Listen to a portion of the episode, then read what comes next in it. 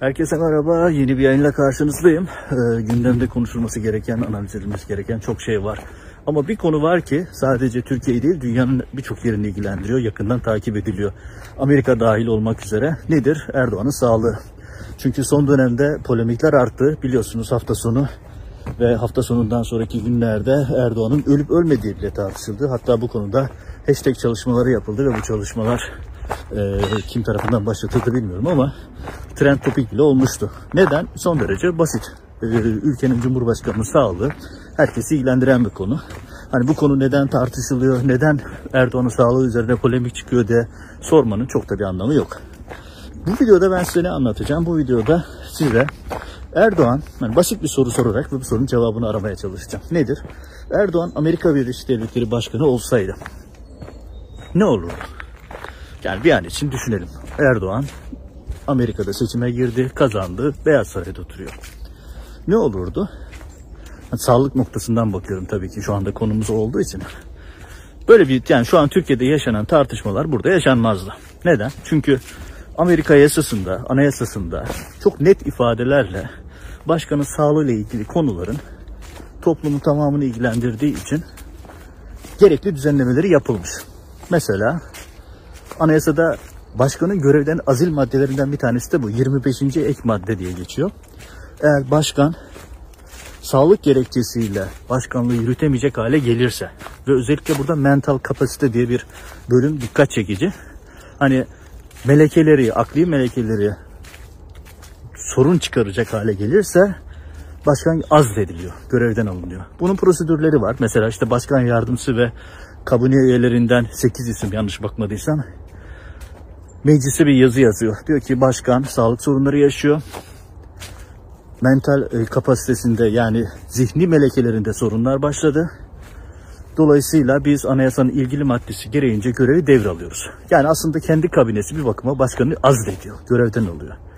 Hani buna karşı başkanın itiraz yöntemleri var.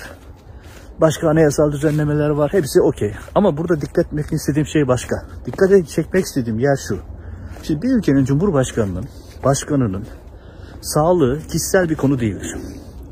O konu ülkeyi ilgilendirir, başka ülkeleri de ilgilendirir. Çünkü aldığınız kararlar sadece sizi değil, başka ülkenin insanlarını da etkiliyor. Aldığınız kararlar, icraatlarınız sadece sizi değil, sizden sonra gelecek nesilleri de etkiliyor. Dolayısıyla başkanın hem fiziken hem de mental olarak, zihin kapasitesi olarak son derece sağlıklı olması gerekir. Bu çok önemli bir konudur. Hani üzerinde polemik yapmaya falan hiç gerek yok. Bu tartışmasız derecede önemli bir konu. Bu yüzden Amerikan Anayasası burada çok ciddi bir düzenleme yapmış. Ve eğer başkan bir şekilde sağlık sorunu yaşarsa bu sorun e, yasalar tarafından çok net bir şekilde kayıt altına alındığı için bu sorunun herkes tarafından bilinmesi gerekiyor. Mesela örneklerden gidelim. Mesela Başkan Trump, bir önceki başkan, e, sağlık sorunları yaşadı. Sağlık sorunları ile ilgili her şeyi biz ekranlardan, web sitesinden dakika dakika gördük. Neden? Çünkü yasa bunu gerektiriyor zaten. Beyaz Saray'ın doktorları başkanın test sonuçlarını çıkıp herkese anlatıyor. İşte rakamlar bunlar. Hatta biz Amerikan başkanının e, sağlıkla ilgili verilerini, bunların içerisinde obezite oranlarını, işte kan değerlerini, kolesterolünü, iyi kolesterolü, kötü kolesterolü vesaire hepsini biliyoruz. Niye? Çünkü bunlar zaten halka açık. Herhangi bir sağlık sorunu olursa, hani insanlık hali sağlık sorunu olması son derece normal. İnsanlar hele bir de biraz da yaşları ilerlemeye başlamışsa sağlık sorunu yaşarlar. Burada kimse sağlık sorunu yaşadığı için ayıplamaz. Bunun üzerinden bir politika yürütmez. Yürütmek de abes olur zaten. Ama olur. insanlık halidir. Sağlık sorununuz başladı ve siz çaresiz bir takım tedaviler almaya başladınız. Bunu doktoru, Beyaz Saray'ın doktoru, başkanın doktoru size gün gün aktarıyor. Biz bunu, hani önce Trump aslında biraz da şu detayı da hatırlatayım. Trump ilk başta buna biraz itiraz etti. Erdoğan'la paralel bir kafa yapısı var biliyorsunuz. Ya benim bu sağlık sorunumdan vatandaşa ne falan dedi. Ama Beyaz Saray dedi ki hayır olmaz böyle bir şey. Bu bir kural. Yasa bunu emrediyor. Anayasada bunun için düzenlemeler var. Ve halka açıkladılar. Yani Covid sürecinde ne olduğundan tutun öncesindeki rutin kontrollerine kadar. Bugün Joe Biden var. Yaşı ileri birisi malum. Onun da bütün sağlık verileri halka açık. Herkes her zaman istediği zaman başkanın sağlığıyla ilgili verileri internetten görebiliyor. Bunu söylememin nedeni şu. Şimdi eğer Erdoğan bir şekilde hani farazi söylüyorum. Amerikan başkanı falan olsaydı biz bugün Türkiye'de yaşanan polemikleri yaşamazdık. Niye? Çünkü Erdoğan'ın sağlık sorunu olduğu çok açık. Yani bunu saklamanın bir anlamı yok. Çünkü gözle görülen bir şey. Yürümekte zorlanıyor. Konuşurken cümle kurmakta zorlandığı anlar oluyor.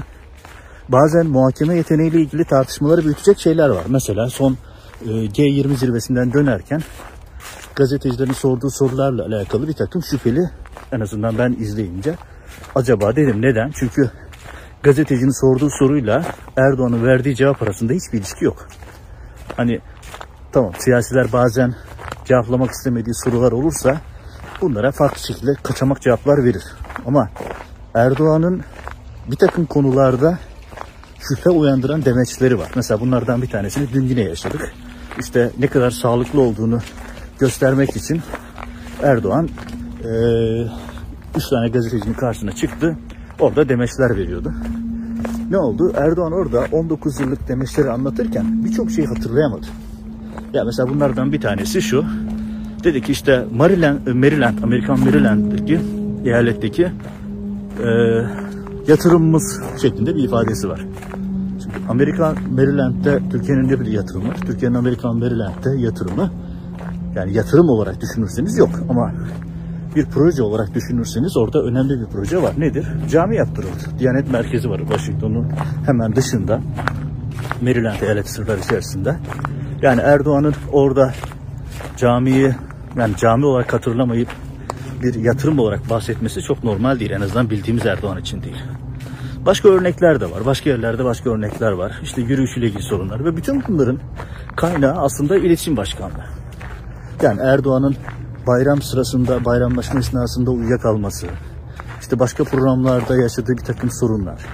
Bunları artık hani zaten muhalif gazeteciler gidip Erdoğan'ı fotoğraflamak, görüntülemek imkanına sahip değiller. O zaten olmuyor. Bunların hepsi iletişim başkanlığının servis ettiği görüntüler. Yani düşünün Erdoğan 29 Ekim törenlerinde protokol karşılamaları yapıyor ve bu görüntüler Cumhurbaşkanlığı tarafından servis ediliyor. E, tartışmayı büyüten görüntü de zaten oradan alındı. Yani bunu muhalif birisi oturdu, montajladı, oradan çıktı, aldı diye bir şey söz konusu değil. Dolayısıyla hani bugün medyada şöyle bir tartışma var. İşte filancalar bu tartışmayı büyütüyor. Yani o tartışma klasik bir şey. İşte nerede bir sorun varsa filancalar der geçersiniz. Bu Türkiye'de çok yaygın bir konu. Ama tartıştığımız görüntülerin tamamının kaynağı Fahrettin Altun. İletişim Başkanlığı. E şimdi o zaman sormak lazım. Ya İletişim Başkanlığı bu görüntüleri irade olarak mı yansıtıyor? Ya da Fahrettin Altun Erdoğan sonrası taht kavgalarının parçası mı? Çünkü başka türlü bir izahı yok. Stajyer muhabir bile o görüntüyü yayınlamaz. Tecrübeli bir iletişim başkanı, hani Erdoğan'a zarar vermek isteyen birisi dışında hiç kimse bu görüntüleri yayınlamaz. Bunun adını koymak lazım. Peki o zaman soralım. Fahrettin Altun taht kapılarının parçası mı? Düşünülmesi lazım. Şimdi şöyle özetleyeyim. Yani Erdoğan Amerika'da başkan olsaydı şu anda Türkiye'de yaşanan tartışmalar, polemikler, belirsizlikler olmaz. Çünkü yasalar bunu gerektiriyor. Medeni her ülke sadece Amerika değil. Medeni her ülkede böyledir bu. Yani Merkel hastalandı. Merkel'in hastalığını bizzat kendisi açıkladı. İşte Fransız lider hastalandı, kanser olduğu kendisi açıkladı. Bütün medya detayları bildi. Doktorları çıktı, açıklamalar yaptılar. Herkes tedavi sürecini biliyordu. Ya ona gitmeye gerek yok. Türkiye'de de aynı şey oldu. Yani düşünün Türkiye'de rahmetli Ecevit. Çok beyefendi birisiydi. Ben de gazeteci olarak takip ettiğim, izlediğim e, gerçekten beyefendiliğine, efendiliğine herkesin şahit olduğu bir isim. Hastalandı. İnsanlık halidir. Herkes hasta olabilir. Ve ne oldu? O bütün detaylarını biz bildik, öğrendik. Hastane süreçlerini biliyorduk. Doktorlar açıklamalar yapıyordu. Şimdi Erdoğan o dönem dalga geçiyordu. Ecevit'inle ilgili. Hani zaman her şeyin ilacıdır derler ya aslında zaman aynı zamanda her şeyin de e, adaletli bir şekilde yerini bulmasını sağlıyor. Şimdi aynı sorunları Erdoğan yaşıyor. Erdoğan da benzer sorunlarla karşı karşıya. Demirel'in rahatsızlığı olduğunda da biz bunu gördük, dinledik. İnsanlar Demirel'in rahatsızlığı ile ilgili sorunları duydular, gördüler. Yani gizlenmedi. Ama Erdoğan gizliyor. Neden gizliyor? İşte oraya geleceğim ayrıca. Yani hani sorumun cevabını tekrar özetleyerek söylemiş olayım. Eğer Erdoğan Amerika'da başkan olmuş olsaydı bugün Türkiye'de yaşanan sağlıkla ilgili tartışmalar, polemikler olmazdı. Çünkü herkes bunu detayıyla görürdü, bilirdi, doktorlara açıklardı. Açıklamak zorundaydı. Medeni ülkelerde olan bu. Türkiye'de ne oluyor? Erdoğan saklıyor çünkü Erdoğan tek adam rejimi inşa etti ve bunu kendisi yaptı. Partide ikinci adam bırakmadı. Hiç kimseyi bırakmadı. Şu anda bütün yatırımını, bütün projesini damat Berat üzerine kurmuştu ama malum o da patladı. İşte artık ortada yok. Ee, bir yıl oldu. Bir yıldır kendisi görünmüyor. Zaman zaman kendisine dair bir takım görüntüler ortaya çıkıyor ama sonuçta yok. Yani Berat Albayrak dönemi yok. E, parti içerisinde bir sürü insan Erdoğan sonrası döneme hazırlanıyor ama bu Erdoğan'ın işaret ettiği isim değil. Yani düşünün şimdi şöyle söyleyeyim. Süleyman Soylu çok niyetli. Troll ordularıyla, parasıyla, puluyla çalışıyor. Hatta mafya Süleyman Soylu için çalışıyor. Hulusi Akar zaten daha genelkurmay ikinci başkanı iken bu konuda hazırlıklar yapıyordu. Her ne kadar üniforma giyse de çok siyasi kişiliği yüksek olan birisi Hulusi Akar. Anketler yaptırıyor, kendini alternatif lider adayı olarak hazırlıyor vesaire. Başka isimler de var. Ama bunların hiçbirisi Erdoğan'ın işaret ettiği ikinci adam olacak insanlar değil. Hepsi Erdoğan sonrası dönemin soruları.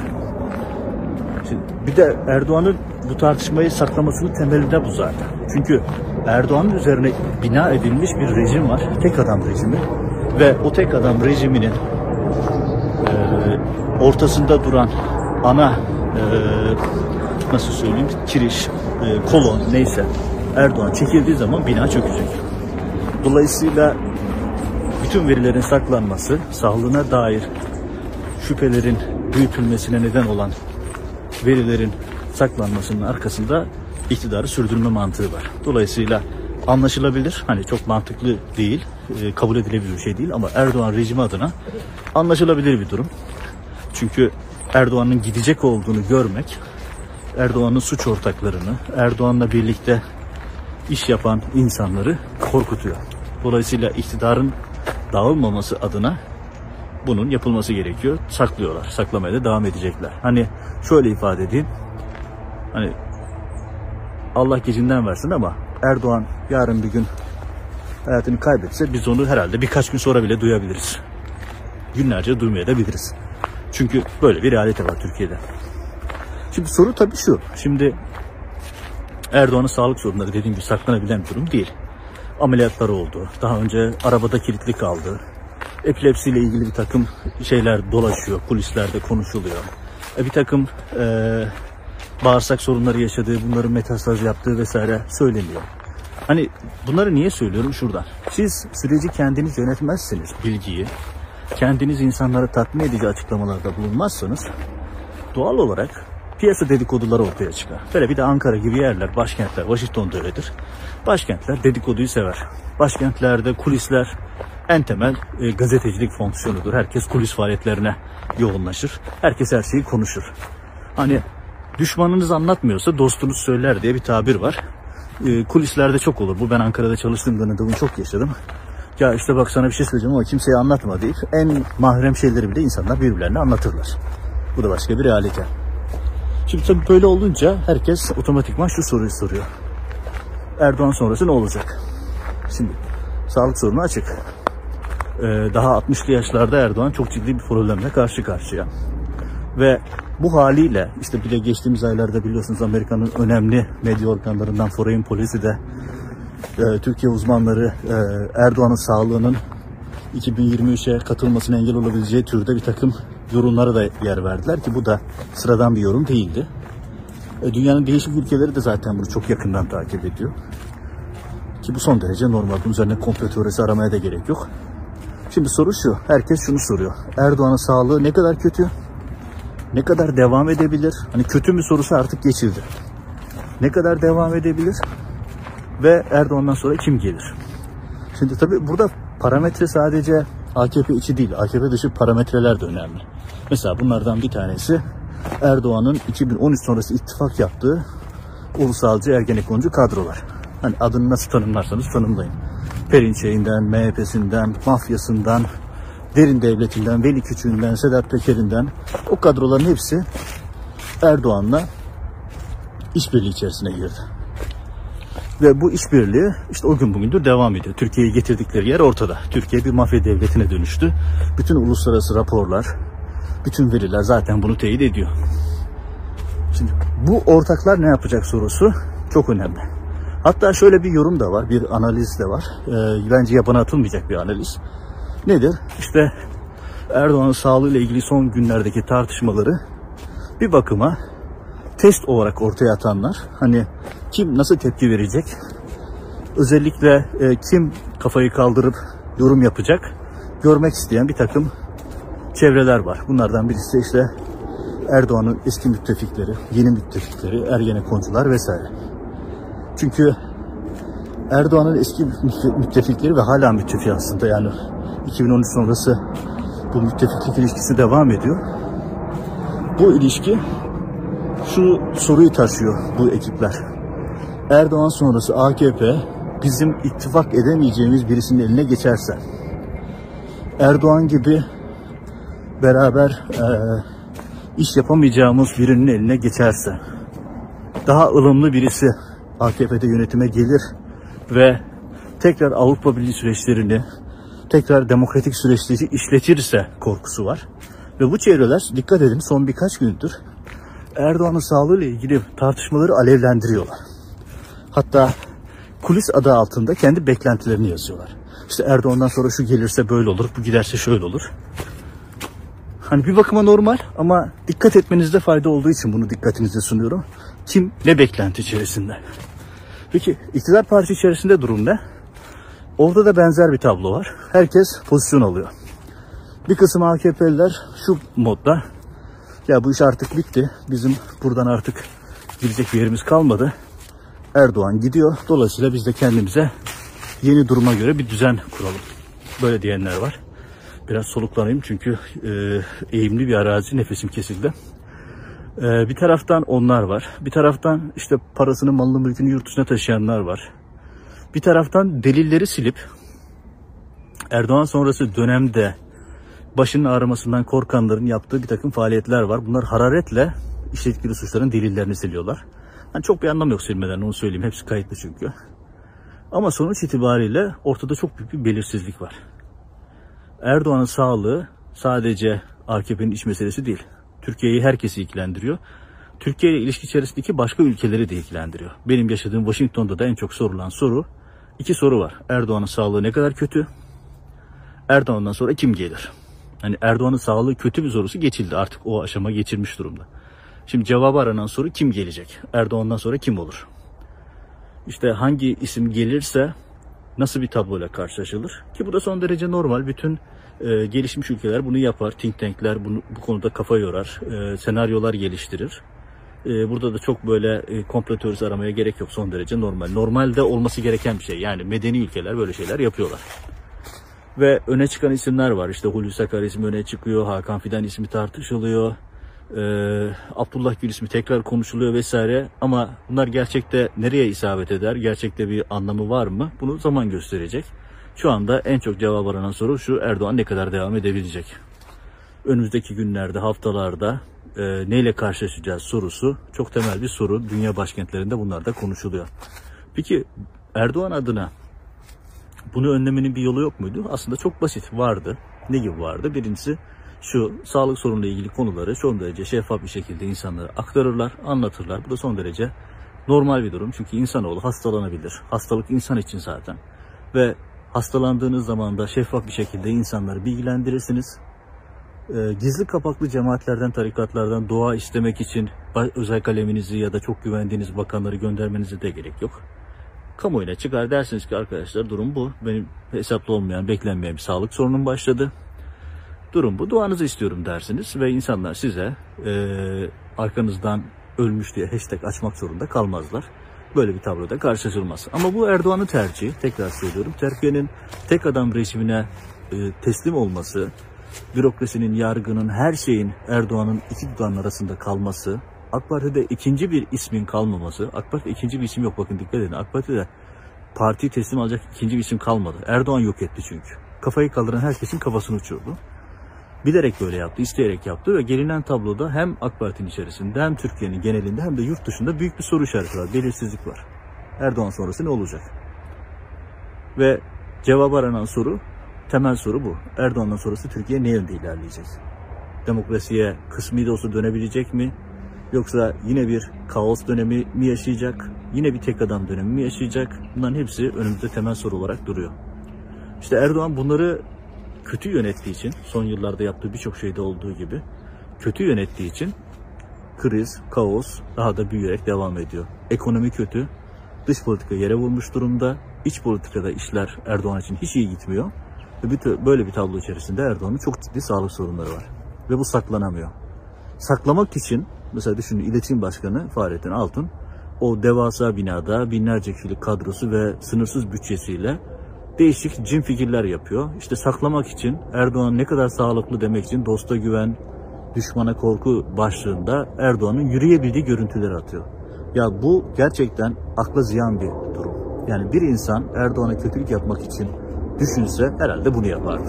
Herhalde diyorum İletişim Başkanı Fahrettin Altun Erdoğan bir an önce gitsin ve bizim beraber içinde hareket ettiği grup kimse e, o grup yönetimi ele alsın diye çalışıyor diye düşünüyorum. Başka bir izahı yok çünkü. Başka bir anlamı yok çünkü. Yani Erdoğan'ın zor yürüdüğü görüntüleri, konuşurken uyuklamaya kaldığı, cümlelerinin dağıldığı görüntüleri servis eden kendisi çünkü. Başka birini aramaya gerek yok. Böyle bir tabloda taht oyunları, Ankara'nın ayak oyunları daha da belirgin hale geliyor. Çünkü Erdoğan gidiyor. Artık Erdoğan devrinin bittiği, bitmekte olduğu çok açık. Evet bütün bu süreci hani toparlayacak olursam çok böyle dağıtmadan söyleyeyim. Hani şu eleştiri haklı bir eleştiri. Yani sağlık üzerinden e, siyaset yapılmasın. Doğru yapılmasın. Bence de son derece mantıklı bir eleştiri. Son derece mantıklı bir talep. Yani insanoğlu hastalanabilir, insanoğlu sağlık sorunu yaşayabilir. Ya bunu biz de söylüyoruz, hep söylüyoruz zaten. Ama o süreci böyle gizli kapaklı hale getirip hastane gizli hastane kurup yani düşünün siz son yıllarda Erdoğan'ın herhangi bir şekilde bir hastaneye gittiğini gördünüz mü? Görmediniz. Çünkü Erdoğan'ın kendi sarayına özel bir hastane inşa edildi. Ve deli gibi para harcandı. Çünkü bütçe rakamlarında gözüküyor bu. Ee, özel doktorlar alıyorsunuz, özel e, sistemler kuruyorsunuz, gizli kapaklı seyahatler yapıyorsunuz bunun için vesaire. E şimdi tabii ki bunların hepsi polemikleri, tartışmaları büyütüyor. Bunları büyüten kendinizsiniz. Hani başka birisi büyütse kendi kendine çıkarsa diyeceğiz evet ya burada kötü niyet var, burada bir art niyet var. Ama yok öyle bir şey. Çünkü bizzat kendiniz yapıyorsunuz bunları. Yürüme sorunu olduğu, konuşma sorunu olduğu görüntüleri servis eden kendinizsiniz. Saraya gizli hastane kurup orada özel bir takım metotlar geliştiren kendinizsiniz. E insanlar bunu konuşmayacak mı? Doğal olarak konuşacaklar. Herkesin hayatını etkiliyor. Yani Erdoğan dediğiniz kişi Fenerbahçe kulübünün kim başkan olacağından tutun. İşte Üsküdar bilmem ne mahallesindeki muhtarın kim olacağına kadar karar veriyor.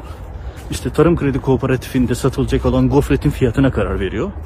Üniversitelerde okulacak dersin fiyatına karar, şey derslerin içeriğine karar veriyor. Seçilecek rektöre karar veriyor. Herkesin hayatına dokunan birisi. Doğal olarak herkes de kendi hayatına bu kadar dokunan birisinin sağlığıyla ilgili konuları öğrenmek istiyor. Bu da anayasal bir hak. Evet toparlamak gerekirse bugün biraz değişiklik yapıp e, evimin yakınlarındaki bir parkta yürüyerek size hem e, sonbahara dair bir takım e, sahneler aktarayım hem de e, Erdoğan Amerika'da başkan olsaydı süreç nasıl yönetilirdi ona dair buradaki uygulamalardan biraz özetler yapayım istedim. Evet ortada önümüzde çok önemli bir gündem var. Erdoğan'ın sağlığı şu andaki en önemli gündem bu. Ve bir süre daha öyle olmaya devam edecek gözüküyor. Biz de gelişmeleri size aktarmaya, takip etmeye, anlatmaya devam edeceğiz. Kanala abone olur, yorum yapar, paylaşırsanız da sevinirim. Görüşmek üzere.